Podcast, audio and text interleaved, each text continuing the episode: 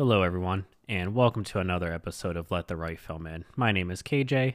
Today I'm recording on November 1st, and it's pretty much a bittersweet day for me and for all of us, all horror fans.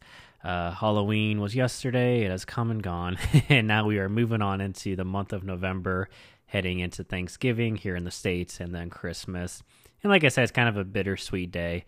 You know, as an adult, for me, always like in the summer i kind of start getting over summer like in august and i'm constantly just thinking about october fall halloween season and as an adult too it's interesting you always put so much on your watch list uh, especially me i always you know i'm going to watch all these classic horror films i'm going to catch up on films i haven't watched all the new films you know i'm always very motivated and actually i had a pretty good month overall good halloween season but always, you know, at the end of the day, you feel like you didn't watch anything. It came and went so fast, and it did that again this year for me. But like I said, so today on this episode, and as you could tell by the title, this is kind of just a post Halloween kind of recap what I've been watching in the month of October. Uh, mostly all horror films, yeah. and I'll talk about a TV show as well at the end. And also a couple books that I've been reading. So yeah, I did this last year, kind of like I said, a post Halloween recap episode. And I know they do a lot. A lot of YouTubers do this, where they kind of you know do a month of what they've been watching. So that's kind of like the podcast form of this right here. Gonna try it out. Last year, like I mentioned, I kind of just mentioned a couple films. I didn't talk about everything. But here today, I have my Letterboxd app opened, which I always mention. You can follow me there at KJ Steiner. And yeah, I'm just going to go through the films, what I've watched. At the end, I'll talk about a TV show that I watched with my wife and something else that we're currently watching. And then I'm just going to recommend a couple books that I read during the month as well. Like I said, overall, it was a pretty solid month. I wish I could have watched more, but eh, you know, you can only do so much. like I said, it's pretty hard when you know you're working full time and you're trying to watch movies, you know, at the end of the day, sometimes I would watch a film and I'd just be so tired at the end of the day from work, and it's just I would just end up kind of falling asleep during it, or I'd have to watch it the next day. So I would like split uh, one movie in two nights or so. I will mention too, if you're listening to this and you're kind of like, where are all the horror classics? You know, where you know, like the comfort horror films that you watch every year. I didn't put any of those in my Letterboxd because what I normally do is I don't have cable, but during the month of October, I subscribe to AMC Plus. In there, you can watch the channel live, and that's where I always watch AMC Fear Fest. So I have that on basically the entire month of October just in the background and that's where i catch a lot of like the horror classic films like all the halloween films especially yesterday they had kind of like a marathon so i watched the fourth fifth sixth film i just had it on in the background while i was doing other things doing dishes making dinner uh, they had the Friday the 13th movies on there as well, Final Destination, House of Wax. So, yeah, all those like kind of like classic horror films are always on like AMC Fear Fest throughout the month of October. So, like I said, I won't mention any of those here. I kind of just, like I said, with the letterbox, it's just films that I sat down and watched from beginning to end and pressed play and found it on a streaming site or paid, you know, to rent it as well. So yeah, I kind of just want to give a little bit of a clarification there. I did watch a lot of good uh, horror classics, like I mentioned, but kind of just background mainly. Only a couple of films I probably watched from beginning to end, but maybe got interrupted here and then doing other things. So, but enough chatting. Let's kind of get into the list because I don't want to make this episode too too long. so I'll try to go through the films, maybe talk about them, give a few minutes to each movie, kind of what I thought. These will all be non spoilers as well. And I'll kind of give my recommendation. I pretty much can recommend all these films that I watched. And then, yeah, tell you where to watch them, especially if you're here in the States. All right, so we're actually going to start on September 30th, I think a day or two before October. And I want to start off with the highly anticipated, much long awaited sequel Hocus Pocus 2. So yeah, my wife and I kind of made like a date night out of it and yeah, I was all excited. We sat on the couch, ordered some food, takeout and started that. I think it was on a Friday night and we had a really good time watching it. I will say, yeah, overall it's a pretty solid sequel, especially to a film that's so beloved as Hocus Pocus. I love that film as well. That's another film I mentioned. It was on in the background, like Freeform, that I did check out. I don't think I watched it from beginning to end this year, this past year, but I did have it on in the background here and there. And I will say, yeah, the sequel overall is pretty solid. We got the three sisters, the witches coming back. Their involvement and how much they seem to love the characters is what helped the sequel out quite a bit because it didn't feel like a cash grab. It didn't seem like any of the actresses were phoning it in. They were really right back into their characters, having a really good time, and it made the film overall a lot of fun. I don't think it's nowhere near probably as good as the first film. A lot of people even say the first film was actually not a good film. I'll disagree. I think Hocus Pocus is a good film and it's so uh, watchable. Where I don't think the second film is as watchable. I don't foresee myself turning it on or having it on in the background maybe years down the road. But yeah, overall, you know, watching it once, I had a really good time. I think for sure they're going to be making a third one. I think I've heard rumors or they're starting pre production. So it'll be interesting to see kind of this as like the middle film, possibly like in a trilogy, and kind of go from there to set up these new characters and maybe their adventures and what's going on there. But yeah, overall, I had a really good time. Like I said, I don't know if I already mentioned it, but I gave it a three and a half out of five especially a lot of these horror sequels, just horror or just films in general that um, in today's age, especially with streaming, you know, they're doing a lot of remakes, reboots, sequels to films from a while ago. A lot of times they're not really good. so this was a pleasant surprise. I was I was nervous it was going to be kind of like a dumpster fire or just really cheesy. But now overall, yeah, it had a you know, it pretty much carried on the vibe of the first film had a pretty good story as well and it was just a lot of fun. So yeah it was a good friday night. I had a lot of fun watching it. My wife liked it as well. So if she wants to turn it on again one day i will be happy to watch it again. But for me at least yeah the first one definitely is way more watchable that you could just put on constantly and just laugh and just have a good time. So yep that's hocus pocus 2 that was september 30th so then on october 3rd looks like that's when i watched martyrs uh, 2008 film, French film. I have a whole episode on Martyr, so I planned that. I watched that as like my first Halloween October film, and then I recorded an episode on that. So you can, it's there in the feed a few uh, episodes back. So yeah, check that one out. Uh, yeah, I gave it a four out of five and I even liked it as well with the little heart. and it's a film, like I've mentioned, I won't talk too much because you can listen to the episode. Uh, it's a film I really respect. It's so well made. It's so well written. Uh, the performances are so good, and the way it makes you feel is what I believe the director was going for. But it's a film I probably really won't watch again. it's a very interesting film. It's a fun film to talk about and think about. I like listening to other podcast episodes on it, uh, YouTube reviews. But yeah, it's a film I'm definitely not going to sit down and be like, oh, I want to watch Martyrs unless I'm in that headspace, which I hopefully am not, which puts you through. But yeah, it's a film that I waited a long time to watch. I've heard about it. It's got the reputation of being a huge uh, Debbie, Debbie Downer, very bleak, very depressing and yeah it does give those feels as well so i definitely with i it helped me to want to watch, um, clarify that I want to watch more films in the French extremity era, the new French wave, they call it. So I think, yeah, I definitely want to check out Inside, possibly as it gets closer to Christmas, because I think that's kind of like a Christmas horror film. So, yeah, Martyrs, like I said, four out of five stars. On October 5th, I checked out the original Hellraiser from 1987. This is actually a horror classic that, like I mentioned, I probably didn't watch as many horror classics from beginning to end, but this is a film that I've actually never watched. I've never watched any of the Hellraiser films.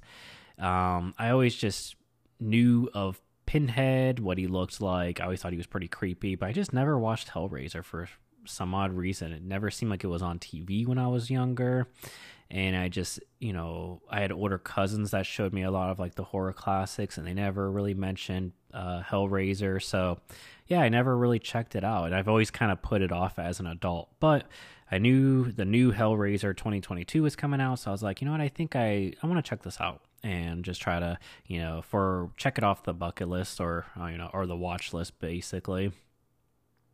And overall, I gave it a three out of five. Probably, I usually am pretty generous with my star ratings, even though they don't mean anything.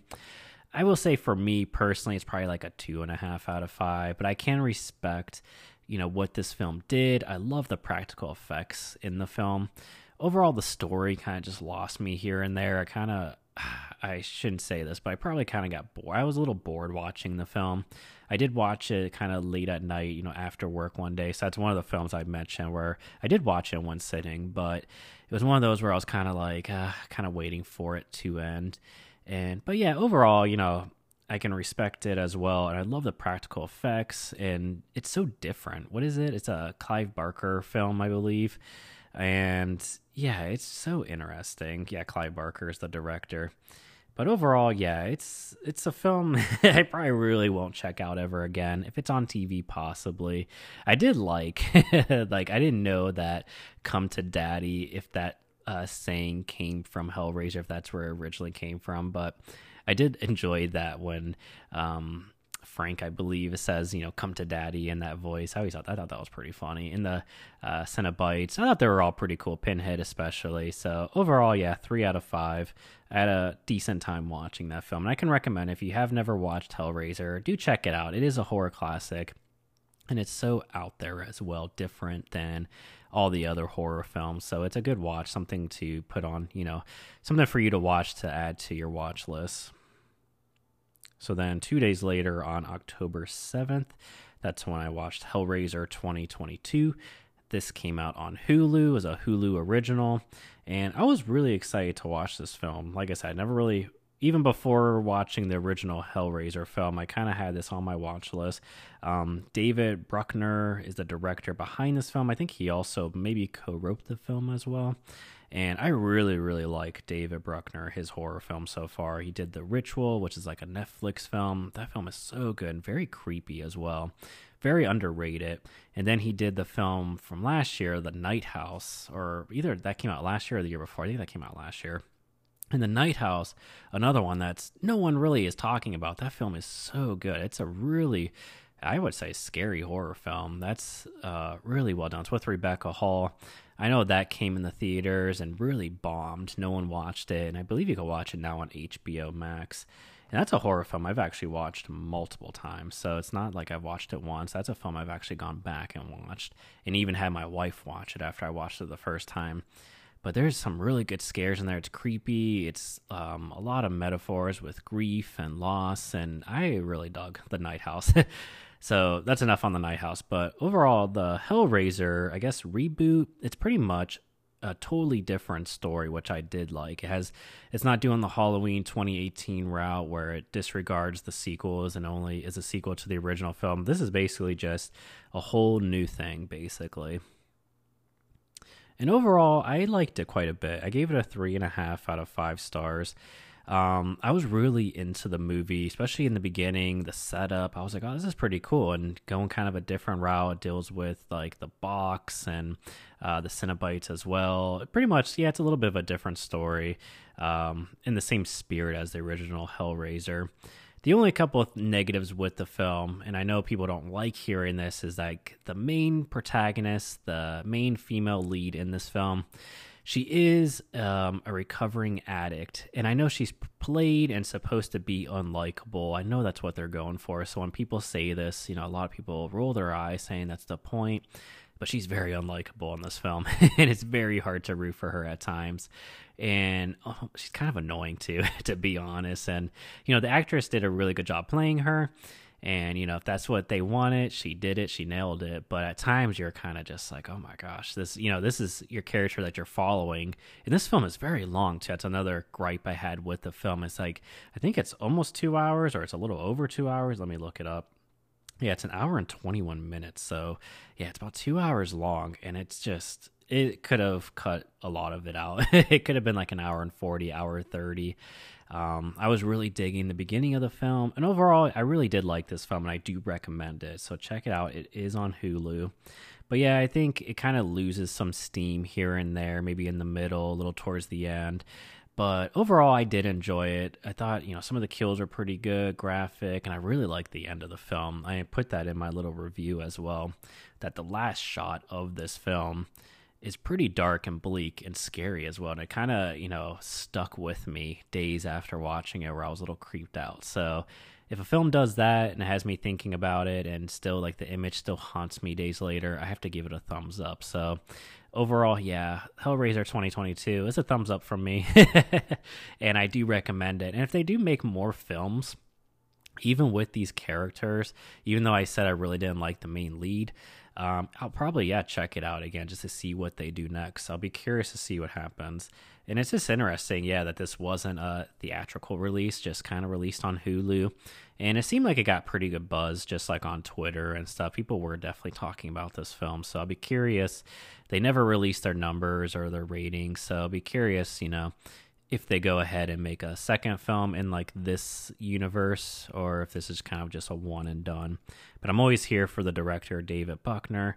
Like I mentioned, anything he makes, I'm definitely gonna check out because for me, he's pretty much three for three now. And those first two films are very highly rated, in my opinion. Very good on October 12th, I checked out Werewolf by Night. This is like the new Marvel um, spin off short, I guess you could call it, on Disney Plus. Kind of like a special in the Marvel universe. This was actually really good, Werewolf by Night. I gave this four out of five stars. I really had a good time watching. It's about an hour long, and it's basically just an old school monster movie in about 55 to an hour long and I really did enjoy it. I had a lot of fun watching it. The way it's shot, um, the way it looks, it just gives you the feel of yeah, a very I don't even know 1950s horror, yeah, monster movie like you're watching a legit werewolf horror movie from back in the day.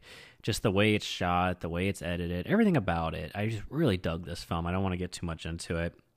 And I really liked that Marvel basically, you know, with all their stuff, they always got to throw in cameos or something. I know there's a monster in this film that's somewhat of a nod to people who have like read the comics, but there's no uh, superheroes basically in here. It's its own thing, and I really respect that. And I hope they do more in this universe and take more risks and tries. Basically, if they keep just doing little specials, little one-off specials, I'll be here for. This kind of kind of got me back into Marvel a tad bit. I've been kind of distanced from them and just their stuff because it just seems like they always just play it so safe. And just trying to tie everything together at times, it just kind of gets a little bit old and frustrating. I just want to see them do something different. And this was actually way more violent than I expected. I mean, there's some blood and gore here and some pretty good kills. So, yeah, Werewolf by Night, I love too that it's only about an hour long. So, you're kind of in and out and it's nice and tight. And again, I can't praise it enough. I really had a good time watching it, so definitely check that one out. It's on Disney Plus right now. It looks like that same night. So after I watched Werewolf by Night on that same day, the 12th, I end up watching Unfriended for the first time. Unfriended from 2014. I've mentioned before I'm a big time found footage horror junkie. I've watched a lot of found footage horror films. I can, I can kind of pat myself on the back saying that and kind of wear that, I guess, like badge of honor saying I've watched a lot of uh, found footage horror films. Like I said, if you follow me on Letterboxd, you'll see me sprinkling them in almost monthly watching something. I'm always checking out new found footage films. In saying that and giving myself all this credit, though, I've never watched Unfriended for some odd reason. It's a film that I've always heard about I think in 2014, I was like starting college and was just busy doing that stuff. So I just, for some reason, Unfriended just totally went over my head. And I don't really remember hearing about it, to be honest. But this deal is kind of with almost like this uh, webcam uh, Skype universe. So it's really, I, yeah, I consider it a found footage, but it deals more with um, like Skype and people just like on their laptops, and you can see like our main character what she's looking at. Um, going through like Facebook, a lot of Facebook in here and stuff like that, and uh, listening to music and just yeah, talking over Skype, which is interesting. I gave this a three out of five. I thought it was pretty solid overall. Um, it deals with a bunch of classmates, a group of friends, and just talking like on a Friday night or so um, someone from their school has recently committed suicide, and then it turns out possibly that this group of friends were bullies. They're very unlikable characters as it kind of goes on, but and it kind of deals with like a ghost as well. So it's almost like a ghost uh, story, like a cyber uh, ghost or something like that, kind of going after them. I thought it was pretty good overall. It wasn't great, but I had a fun time watching it. It's kind of like a fun late night horror film if you're you know, just in the mood for something a little bit, I don't want to say trashy is the right word because it's really well made. And I liked the story and everything. Just, you know, it wasn't as high up and it wasn't as like creepy and scary, I would say. But there's a couple good kills, but it kind of like, um, you only, the way it's shot, it's almost like the main character, her connection isn't really good. So a lot of like stuff is like static and just like buffering, I guess you should say. So a lot of the kills you really don't see as well. You just see like little glimpse of them. So I'm sure that was done on purpose, probably a budget thing as well, but and probably giving it a more authentic feel. But yeah, three out of five. I think it's on Netflix. So yeah, check that one out. Then I watched the next day on the 13th. I'm on a little roll here, seems like. Uh, Dark Glasses, the new Dario Argento um, Italian horror film that's on Shudder right now. That's another one I did an episode on, so you can listen to it there.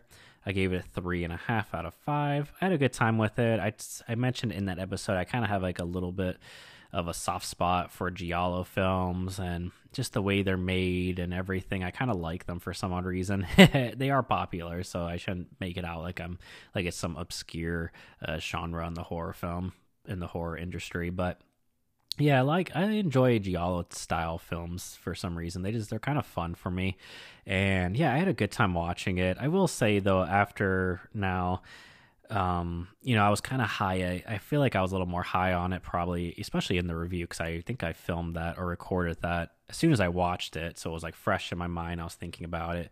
But it is one of those films, unfortunately, I really haven't thought much about. Kind of, you know, starting to fade from my memory. So it's probably not a film I'm going to check out again. But if you are into Dario Argento films, if you're into Giallo films, Italian films, it's currently on Shudder. It's like a Shudder exclusive. That's where I think you can only watch it at, and it's pretty good. It's only like 90 minutes or so, so you're kind of in and out as well. It's a fun, pretty much slasher film. That same day on the 13th, I watched Unfriended Dark Web. So yeah, I was I did I caught up on the Unfriended film. So this is a 2018 film and this is currently on Peacock, I believe. And I actually tried to get my wife to watch it, but she has um, she doesn't have like the best eyesight, and so where she was sitting, I think these films you just gotta watch basically like on your phone or on your laptop. It's interesting sitting down and watching on TV like an actual found footage film. Even though I enjoy that, I feel like for me watching them like on an actual laptop or or watching them on a phone gives it more of like a raw feeling like it's real and you're kind of just watching something that actually happened. I don't know if that makes sense but for me i think that's another reason why i really like uh, found footage films because i feel like i always watch them actually on like a laptop or on my phone which i know a lot of like horror or a lot of like film snobs will say that's a horrible way to watch a movie but it gives it more of a authentic feel uh, authentic feeling i guess you could say. So we were watching it and because we were you know watching on the couch my wife was like i really because there's a lot of typing on facebook especially right in the beginning you get thrown into someone who basically gets a new computer on craigslist so he claims and he's kind of just like setting everything up. He's on facebook and he's on this other person who originally had this computer, um, their Facebook, and people are messaging. So it's a lot of like typing back and forth and going in between back and forth from his account to a new account and looking up files. And she kind of, I had a feeling this was coming, but she turned to me and she's like, I can't, I don't know what's going on because I can't read anything they're typing because they're typing fast and sending it. So we, she ended up not watching the film and I ended up watching it on my phone later that night. We paused it and turned on something else and then I ended up watching it. And I actually really like this film. So I gave this four out of five stars. So if you're going to watch one of the two Unfriended films, definitely check out Unfriended Dark Web. This film's really dark, hence the title Dark Web.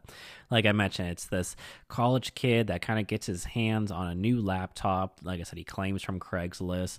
And whoever had this laptop before just had some bad stuff on there. That's what he's kind of like unraveling. Same thing. He's having a Skype session with some friends. I think they're planning on playing like some card, like a card game over Zoom or Skype. And yeah, him just like unloading or looking into files and the person on Facebook knows, you know, that he has this computer and he finds some very dark stuff on there in the dark web, hence the title, dark web.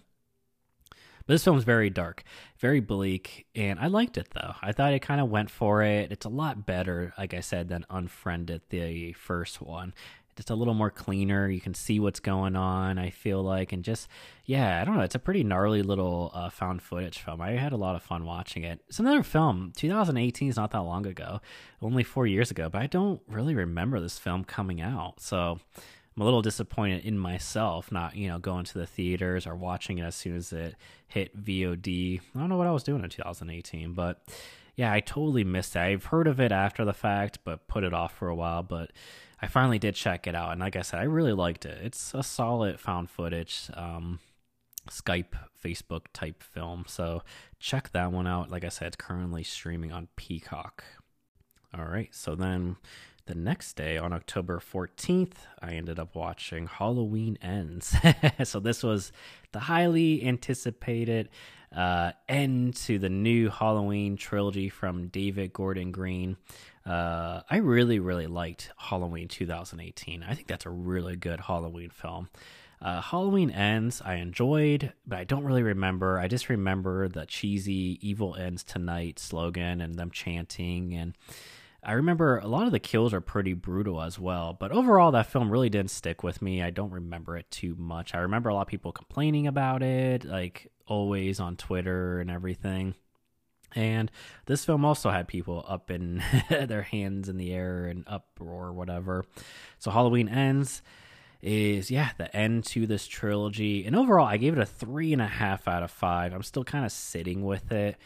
Um, it's a little bit longer. It's almost like two hours, and it goes in a way different um, it takes a lot of big swings, I guess you could say. If you have not watched Halloween Ends, I do recommend it, especially if you've been watching the other Halloween films. I guess as the trilogy overall, I would say it's a successful trilogy question mark. I do think the first film's really good. Um, I got more thoughts on it. I feel like I'm still thinking about the film because overall, like I liked it. I didn't love it. Some people are claiming this is like the best Halloween film ever and others are saying it's the worst Halloween film ever. I will say, not to get into spoilers, you deal with a new character in this film, Corey, quite a bit. It's almost like a whole new movie following a new character. Michael Myers is not in it that much, but you do get a conclusion to him and Laurie's story, so that's somewhat satisfying. And yeah, it's just it's a lot, I will say. And I mean that's why there's a long runtime in the movie because they're trying to do a lot here. I'm just curious. It's almost like the Star Wars films. And I'm not the first one to make this um, comparison, but it seems like 2018 Halloween, it was just like a one time movie and they kind of left it somewhat ambiguous with possibly a sequel. And that movie made a ton of money. Everyone loved it. So then they were like, instead of just making one more movie, they decided to make two more, make it a trilogy. And I feel like they were just kind of really didn't know what to do with it, where to go. And I do somewhat, I guess, admire the writers and producers and all them for doing something different because there's only so much you can do with Laurie Strode and him and yeah, Michael and them two battling it out because they battle it out in Halloween 2018 and it seems like a satisfying ending in that one. And yeah, so it was just I like that they try to do something a little bit different here, and it does. Like I say, it swings for the fences, and a lot of people hate it, and others love it. It's kind of like the Last Jedi of, like I said, the new Star Wars trilogy, because it just it takes some big swings and kind of changes, I guess you know the lore and everything. But overall, like I said, I'm still kind of processing it, even though it probably doesn't deserve that much, you know, uh, analysis or anything but I will say, I guess, to end on my my Halloween, my thoughts is like, what's his name? Chris Stuckman just yesterday posted uh, his Halloween H two O episode or his review. He does like Halloween episodes every year, and he mentioned how he really likes the Halloween films, mainly from John Carpenter, that just deal with uh, Michael Myers being a stalker and just stalking people and killing them. No lore, no uh, big message. And I kind of agree with him in that aspect because, yeah, the first one is the best film. Even the second one's good. And halloween h2o like he was saying is you know only 90 minutes and it's really just a stalker slasher film. And that's kind of the best that you can get with michael myers. And these new ones in 2018 i will agree is somewhat of a stalker film and him escaping. And but halloween uh, kills and halloween ends they're just trying to like deal with you know the town of um, Haddonfield and evil and where does evil come from and is Michael Myers evil? Is he a force? All this stuff instead of him just being yeah just a stalker that kills babysitters. so like I said, I kind of have a lot of thoughts, and I'm curious to see where I guess you know this film or this franchise will never end. So we'll get something new eventually. I don't know when, but it'll be kind of cool for them just to like maybe restart over, just have Michael Myers be a stalker that goes after you know babysitters and people teenagers and young adults on halloween night and just kind of go from there kind of keep it simple i guess you could say. But yeah overall a lot of thoughts on halloween ends. Um yeah. Like a, uh, if i had to rank the uh, movies in that trilogy definitely halloween 2018 i really like that film. I've watched it multiple times and i think it's really good. And um maybe probably mm, I don't know. The last two can be interchangeable for me. Maybe it just goes one, two, and three. Halloween kills and Halloween ends. Like I said, I kind of admire what they did with this, so I'm doing something totally different. But it is pretty long, and I don't know, just interesting. so I'll leave it there. So I went a few days without watching anything, and then on October 20th, it looks like I checked out Deadstream. This is the new horror film on Shudder, another Shudder like exclusive. Uh, a lot of shout outs to Shudder because they just pumping out horror films and a lot of good quality, solid horror films. This horror film is from a married couple, Joseph and Vanessa Winter, and I believe Joseph plays the main lead. I like this. This is another found footage film, and it's about a disgraced YouTuber who's kind of trying to get back in the game and he spends one night at a haunted house without being able to escape. There was away the key and all that. And yeah, stuff happens from there. I gave this film a 3 out of 5 overall. I don't know. I kind of had a lot of hype going into this film. I kept hearing that it was really, really good. It was bonkers. It was scary. A lot of people refer to it as Evil Dead, which I can agree with. And I don't know. Overall, I was kind of just waiting for it to end towards the end, which I, that sounds really mean, but it's just the truth. I really liked actually the beginning when it's a little more of a comedy. I actually liked the main character played by I think Joseph Winter, the director. I thought he was really funny and kind of, you know, it's making fun of uh, YouTubers and people, uh, influencers, and I don't know him like reading his comments as he's like doing going through all this.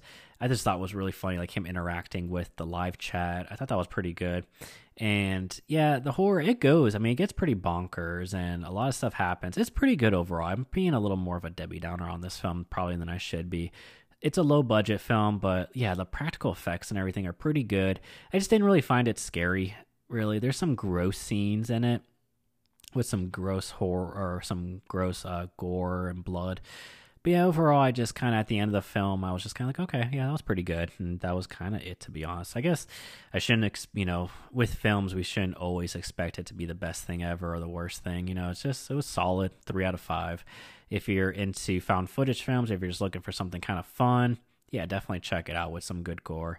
I guess too, they also I think they did a segment on the new VHS 99. I have not checked out VHS 99 yet, but I heard they have a pretty good segment on there as well. So they're kind of like up and coming horror directors and writers. So it'll be cool to see what they do next. And it's kind of cool that they're, you know, a husband and wife team. That's pretty fun.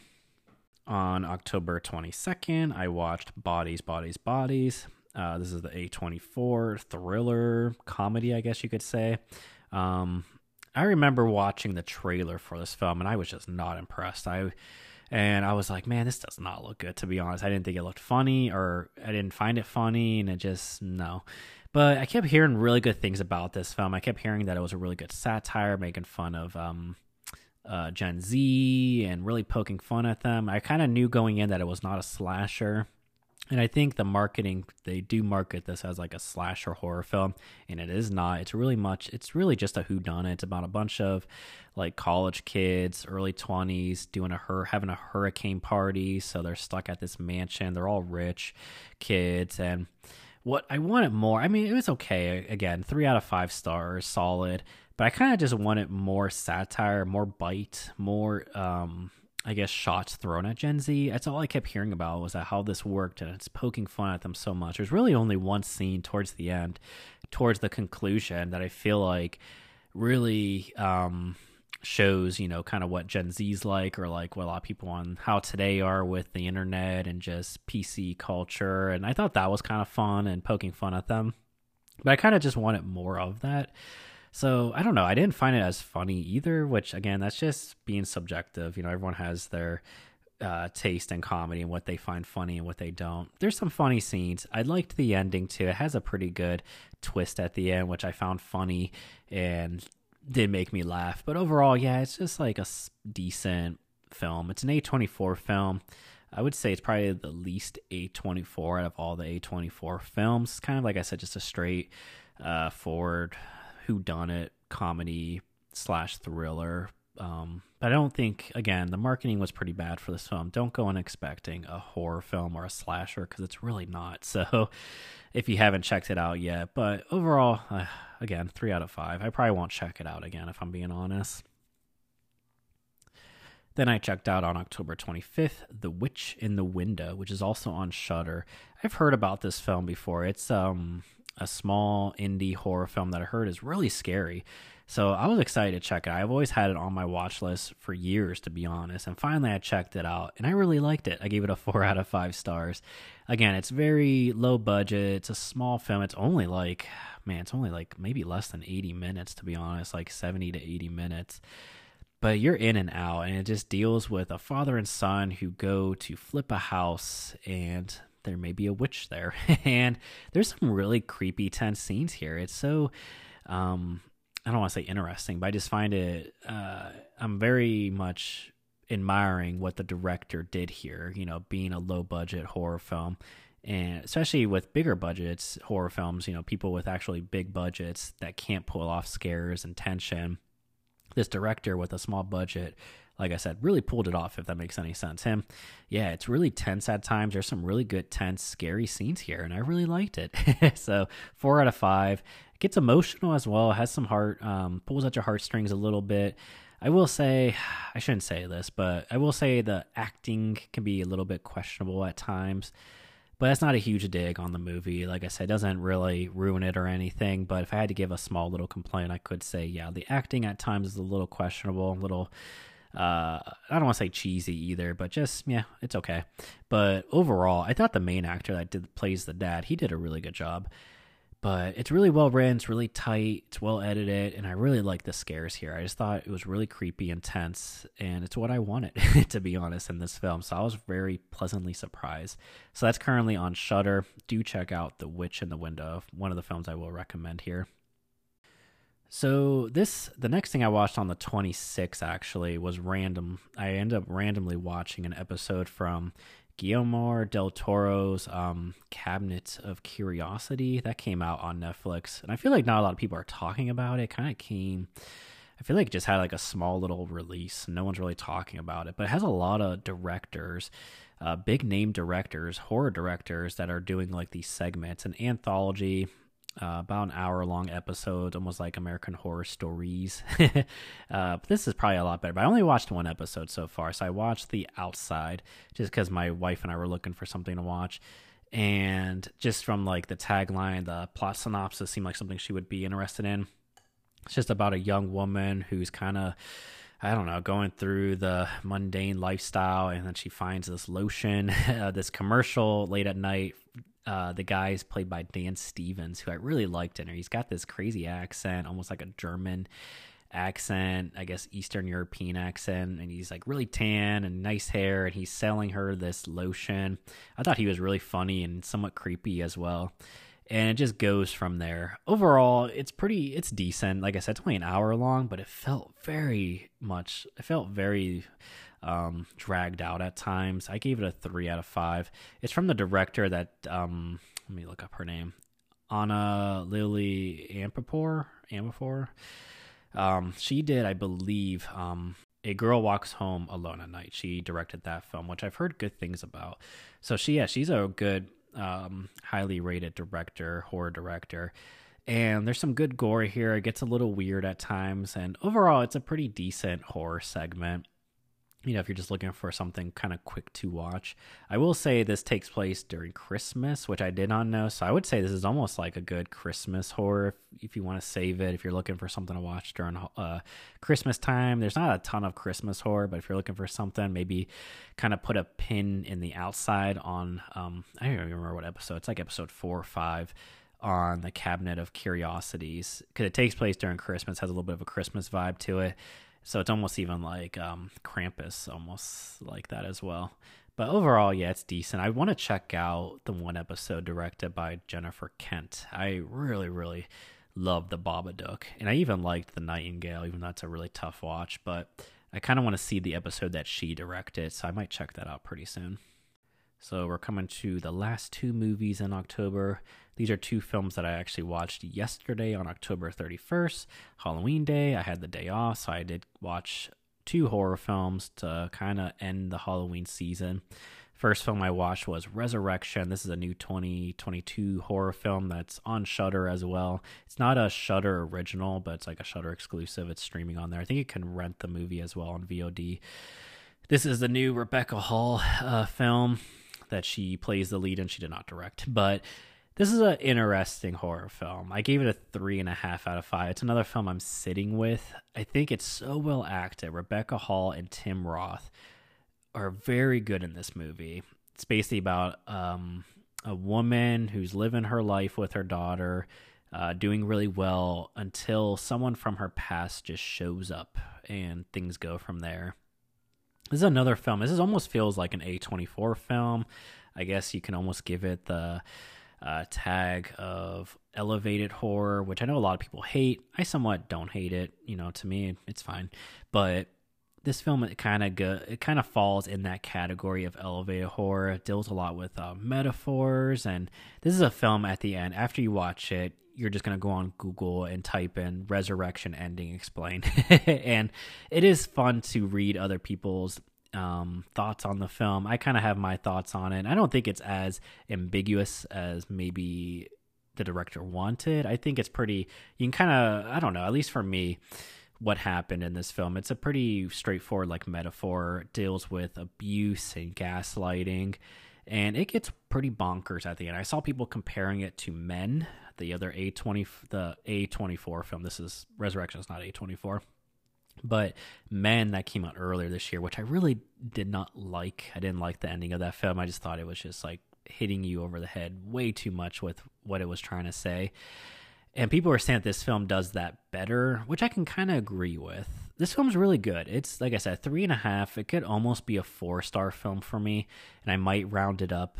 The more I've been thinking about it, I might round it up, but I'm still sitting with it. Like I said, I just watched it yesterday, but the the performances, like I said, Rebecca Hall, I mean, she goes for it in this film. She's somewhat of like a scream queen now. You know, she was in The Gift and she was in the movie I praised earlier, The Night House. Um, she's a really good actress and she's really good in these horror films. She's, like I said, she goes for it and you feel it. She, it's this film is very tense and will get your heart pumping in ways you do not expect because it's so tense and I don't know, yeah, it's kind of like anxiety fueled. so if you yeah, maybe if you're even triggered by, you know, like gaslighting and probably like an abusive relationship, this film might be very triggering. And yeah, I found it very well done. I believe the director, let me give him a shout out, Andrew Semans. I believe he wrote the film as well. This is like his first feature length film, and it's very impressive. He did a really good job. So, and I like Tim Roth in the film too. I thought he was very creepy too, and yeah, I liked it. So even though, like I said, I gave it a three and a half out of five, I might end up rounding it up right now to four because it's yeah, it's a film that I'm still thinking about, even though it's only a day later. But yeah, it's pretty solid. So definitely check that one out if you're looking for somewhat of a slow burn, but something really tense. You know, no jump scares or anything, but something that's really just gonna you're just gonna feel tense throughout the whole film from the beginning. Check out Resurrection on Shudder. And lastly, I watched the film that everyone's talking about, and that is Barbarian. And that is, this was released about a month ago in theaters. Everyone's been raving about this film, and I've just been patiently waiting to watch it. It's currently on HBO Max here in the States, and I was trying to get my wife to watch it, so I would have watched it earlier when it came out. I think came out on the 25th, but she kept putting it off, kept putting it off, and finally she was like, Yeah, you could just watch it on your own. She didn't seem too interested. And what everyone says is true. Go into this film blind and you know don't read up too much on it. There's a lot of twists and turns here but it just it's pretty bonkers and it goes for it. And at first when i um after i finished watching the film i was like mm, maybe that was a little bit overrated for me. But then i thought more about it and i was like no no no that film was actually really good. I'm being a little too hard on it maybe because my expectations because everyone's praising it. So you know how in the back of your head you always kind of want to be the one that's like well that was overrated I try to get, you know, out of that headspace. It's, you know, sometimes it just happens though. But I was expecting, you know, probably one of the best horror films. That's what everyone kept talking about. And yeah, it, like it's a four and a it's a four out of five star film for me. And it might go up a little bit. I don't know. I'm still thinking about it as well. It's about an hour and 40, hour 50 minutes long, and it takes a lot of twists and turns. But the initial setup is this young woman. She's in a bad area of Detroit. She goes to an Airbnb, and it seems like it was like double booked by um, Pennywise, the actor who plays Pennywise, Bill Skarsgård. He's there, and I actually really like the beginning of the film. I think that's probably the best part of the film is the initial them two meeting, kind of figuring out what to do. It's a little bit awkward. You don't know what he's going to do next. Is he there? Is he sinister? I won't get into it, but I really liked their chemistry and just them two going playing off each other. And even in the beginning of the film, there's some like creepy, like the door closing in the background. Seems like somebody's there in the house. I really liked all that. And then, like I said, then it kind of just like goes for it, which I won't get into and I liked that. And it's creepy, but it, at the times you're kind of just like, man, that was a little bit bonkers. Uh, was it too bonkers? I don't know. but at the end of the day, yeah, it's a solid horror film, and I really liked that. You know, it's doing so well. A lot of people are talking about it. it had a big theatrical release, so kind of like kudos, I guess, to this film going for it.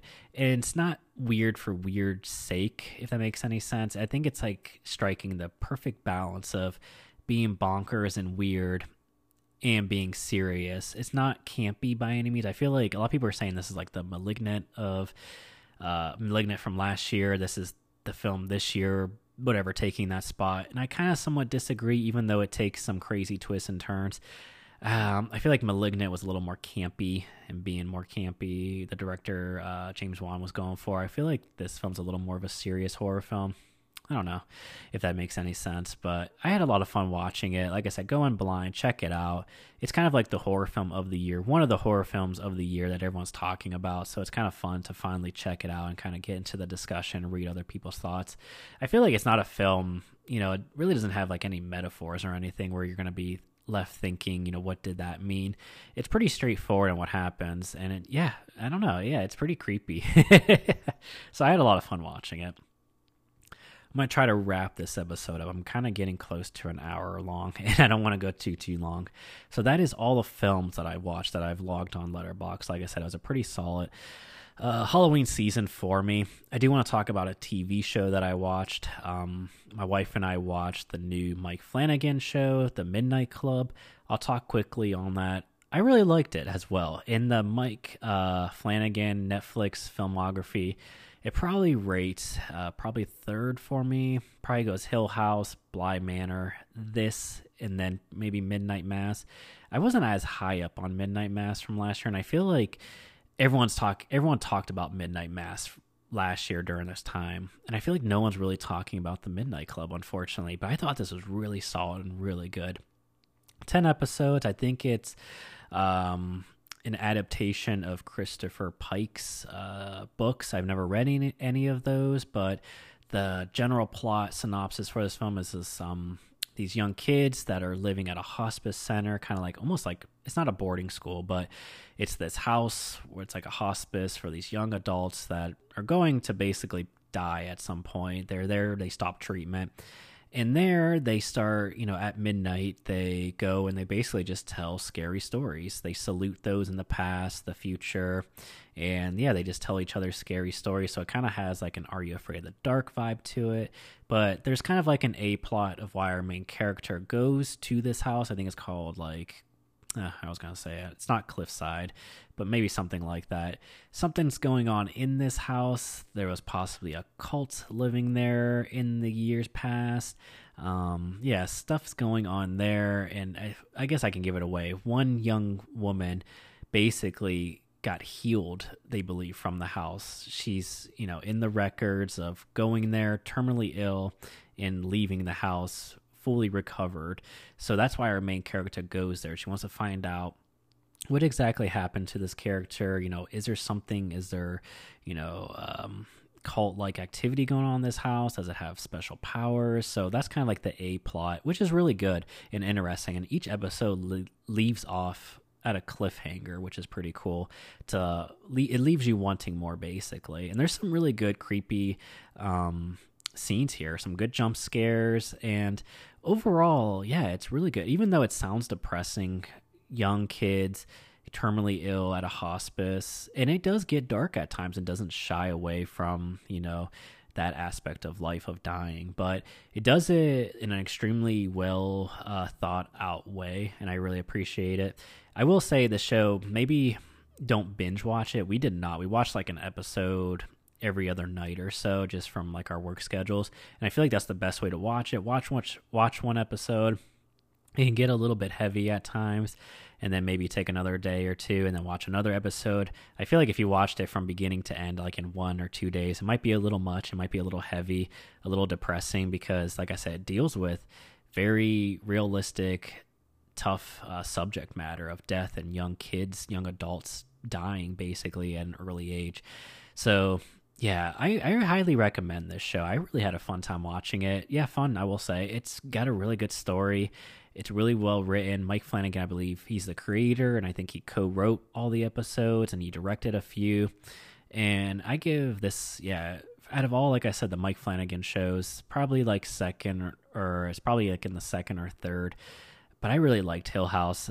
that was probably one of my favorite. It's like one of my favorite horror shows. Period. I really liked Bly Manor being kind of like a gothic romance, gothic horror story. And this probably falls like right behind it, very close, and then Midnight Mass for me, which I know a lot of people love Midnight Mass, so I'm kind of in the minority, being a little bit that show for me was just a little bit too monologue heavy and there's some monologuing here but not as much and there's a lot of good scares so i liked it definitely check it out i feel like no one like i said is really talking about it too much to quickly wrap up this episode i will mention we're my wife and i are currently watching american horror story new york City, the new one, the new season. It's currently out right now, week by week episodes. I think there's only like three or four episodes out. We've watched the first two. Uh, solid overall. We're enjoying it. It's kind of like a yearly tradition to watch like American Horror Story, at least for us. So it's one of those things where we just like watching it one episode a week, checking it out, and then kind of moving on, and then watching another episode the next week. And as of right now, yeah, it's dealing. I think it's like in the 80s, 70s or 80s, and it's kind of a, got a slasher vibe. Somebody's targeting uh, gay men and killing them, and deals with like the police and them not caring and doing anything. So there's a lot of characters. Like I said, I've only watched two episodes, so we're still kind of getting the build up, and we'll see where it goes from there. But that's on FX, and we watch it just on Hulu like the next day. I did mention earlier that I was going to mention a couple books that I read, so I guess I will mention I'll stay true to what I said earlier. Um, I read uh, Into the Sublime. I read that. I read that at the end of September. That's kind of like a, a YA horror book about these young girls. Um, basically meeting up like in a horror chat room and then kind of going off to find the sublime somewhere in the woods. This possibly magical area that it sounds more i say magical but that's probably not the right word um, that can possibly change how you are or something you want can grant if that makes any sense but there's also some witch stories of the sublime there's might be a witch hanging out there so it's a decent little horror book um, it's got a really good cover some good cover art so it's kind of cool to have and put in your um to put on your bookshelf. I really liked it. But overall, I gave that like a three and a half out of five. It's a decent uh, little horror book. So then I read, I'll give this a big recommendation Lock Every Door by Riley Sager. I really like his books. I know some people kind of nitpick at his writing and his stories, but I really, really liked Lock Every Door. That might be my favorite of all his books. It came out, um, I don't even know when it came out. It came out years ago. It might have been like his second book or so. My wife kept telling me, she's like, you got to read this book. It's so good. And this book, definitely check it out. Definitely read it if you're definitely in the mood for like autumn, fall vibes. It takes place in New York City at this very rich, expensive um, apartment building overlooking Central Park. So it's giving you um, a lot of like good, cozy fall vibes, but something sinister is going on there at this hotel that someone's apartment sitting for. And I'll just leave it there. But I really, I gave that five out of five stars. I really love this book. It was like a page turner, all the cliches where I could not put it down. I just kept reading it. And I really got like sucked into the world and had a lot of fun reading it. And then lastly, I read the sequel to Clown in a Cornfield. I read the second one, Frendo Lives, which came out um, probably a month or so ago at the end of summer. And I gave that a four out of five stars. I just finished this actually today. I wanted to kind of quickly wrap it up so I can move on to some like detective novels for November. But yeah, that I read that, and that was a good Halloween read. Um, yeah, it was a decent second uh, sequel to the first book, which I really enjoyed. Kind of got some good slasher vibes to it. Um, yeah, I'll kind of just leave it there. So yeah. So yeah, those are the three books I read: Into the Sublime, Lock Every Door, and Clown in a Cornfield. Two, Frendo Lives. I give them all a recommendation, but definitely check out Lock Every Door by Riley Sager. And that's going to do it for the Halloween season 2022. Everything I watched, like I said, in October and kind of leading up to Halloween. I got a lot of solid, good horror films. Um, like I said, and watched some good TV as well, TV shows, or at least I watched one TV show that was really good, and read some books as well. So I'm pretty much satisfied with the Halloween season overall. Like I mentioned earlier, sometimes you put so much on your watch list, it makes you nervous, and then you feel a little bit disappointed that you didn't get a chance to watch everything, but I'm fully satisfied. And to be honest, I'm kind of looking forward to November and kind of the months ahead. Like I mentioned earlier, it's kind of a bittersweet feeling now that Halloween is over and kind of moving on to what a lot of people consider uh, noir November, so a lot of like thrillers and noir films and books. So that's why I mentioned too that I kind of wanted to finish um, the second Clown in a Cornfield book because I kind of have some books lined up that I wanted to read for um, kind of some crime mystery books, and there's actually even like a small um, little community that celebrates Nordic Noir November, which is like Scandinavian crime books and movies and TV shows. And I love Scandinavian, uh, anything Scandinavian, you know, what they produce, crime and thrillers. They have some good stuff. So I'm looking forward to the future. I'll probably, I'll be honest, I'll probably, I plan on probably taking a little break from horror films just because I have watched so much in the last few months leading up to Halloween. I always do this every year. In November and December, I usually kind of switch gears and start watching, catching up on some like probably just like your normal drama films, some thrillers as well, but probably nothing too much horror related. There are some films, more thrillers coming out that I plan on watching and reviewing for the podcast. I'm literally just waiting for them to get released closer to me or on VOD so I can check them out. But I'll also be honest and say that I probably won't record and edit and post another podcast episode until probably the end of November because this Saturday, actually, my wife and I are going to be traveling to England and London and doing some traveling. We're going to be gone for a little while. So I'm definitely looking forward to that, and I don't want to pressure myself recording and editing anything before or even right when we get back or while we're out there. So maybe I'll do a recap episode when I get back if I've caught anything or watched or read anything while I was out there. But yeah, I'm going to be doing some international traveling. So I'm very, very excited. It's been three years now. I think 2019 was the last time we went out of the country, did some trips around the country since COVID, during and since, you know, COVID's still going on. Don't want to get into it. But, you know, during that time, the past three years, yeah, we've just done traveling uh, in the state, you know, different states and cities. But we're really excited to head back out, leave the country, and do some international traveling. So, very excited. Uh, if you follow me on Twitter, you can follow the podcast there at Foreign Film Pod. I'll probably do some updates there while I'm traveling, and if I get a chance to catch any foreign films or TV shows while I'm out there. There is, um, eh, I'll mention it maybe later. I don't want to say too much, but I know there's a new horror uh, thriller TV show coming out on Netflix very soon from the creators of Dark in like the next week or two. So I may, I don't want to make any promises, but I may maybe do some recap episodes on that TV show. I don't want to commit to it yet, but yeah, Dark is one of my favorite TV shows, that German show from a few years ago, but they have a new show coming out in a few weeks on Netflix and they just released a trailer, so I may watch it and do a full season review or maybe some individual episodes. We'll see. Like I said, I don't want to commit to anything yet, but like I mentioned also there's some films coming out that I'm just waiting to catch and then I'll do some episodes there. But yeah, overall, yeah, very satisfied with this past month. Had a lot of fun, watched a lot of good horror films. If you've been listening to this whole episode and you're still here, you know, follow me on Letterboxd at KJ Steiner, and then you can kind of see what I'm watching there and check out some of the films that I'm watching as well.